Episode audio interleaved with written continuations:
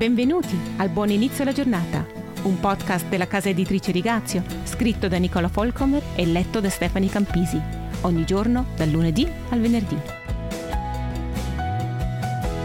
Io ti ho posto davanti la vita e la morte, la benedizione e la maledizione. Scegli dunque la vita affinché tu viva, tu e la tua discendenza. Deuteronomio 30, 19. È tutto abbastanza chiaro. Se scegli di fare una cosa, succederà così, ma se scegli di fare diversamente, allora sarà tutta un'altra cosa. Una scelta tra la morte e la vita. Scegli la vita.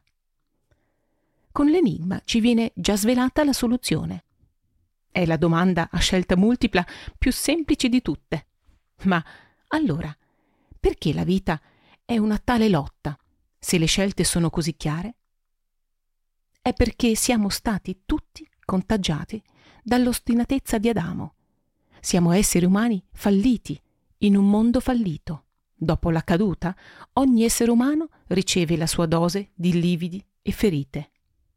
La malattia è genetica. Il piano di Dio per noi non è un progetto per una vita perfetta, ma piuttosto un sistema di navigazione che riesce a guidarci attraverso il campo minato di questa terra ostile. Errori, deviazioni, debolezze, maturazione e apprendimento fanno tutti parte dell'equazione. In particolare, quando c'è un incrocio o un'emergenza, le istruzioni per come tornare in pista sono molte. Dio sa già che le cose non funzioneranno alla perfezione, altrimenti perché la Bibbia sarebbe così lunga? È uno specchio perfetto della vita come è realmente e non come dovrebbe essere. Ci deve essere sicuramente la formula giusta, qualche regola di base per poter vivere bene in questo mondo peccaminoso. Avere genitori saggi, credenti, una famiglia unita e felice, incontrare il Signore Gesù da giovani e crescere in una chiesa sana e viva. Avere una vita matrimoniale serena con un partner compatibile e figli che possano godere delle stesse benedizioni. E poi c'è la professione adatta, un buon stipendio e ovviamente nessuna grande sfortuna. Sarebbe bello, no?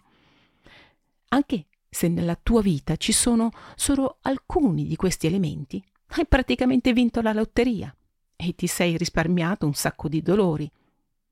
Tuttavia, quando Giosuè chiede al popolo di scegliere la vita, non sta parlando della bella vita senza problemi appena descritta.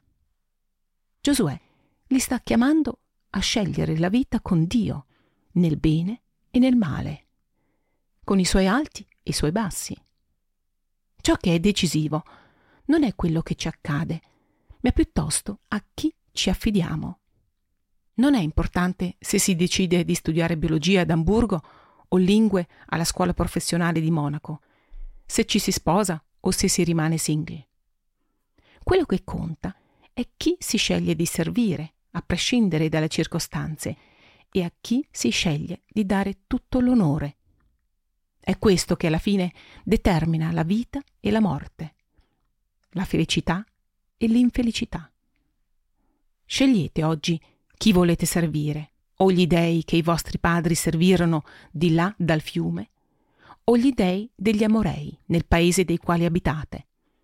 Quanto a me e alla casa mia serviremo il Signore. Giosuè 24, 15. Vi auguro una buona giornata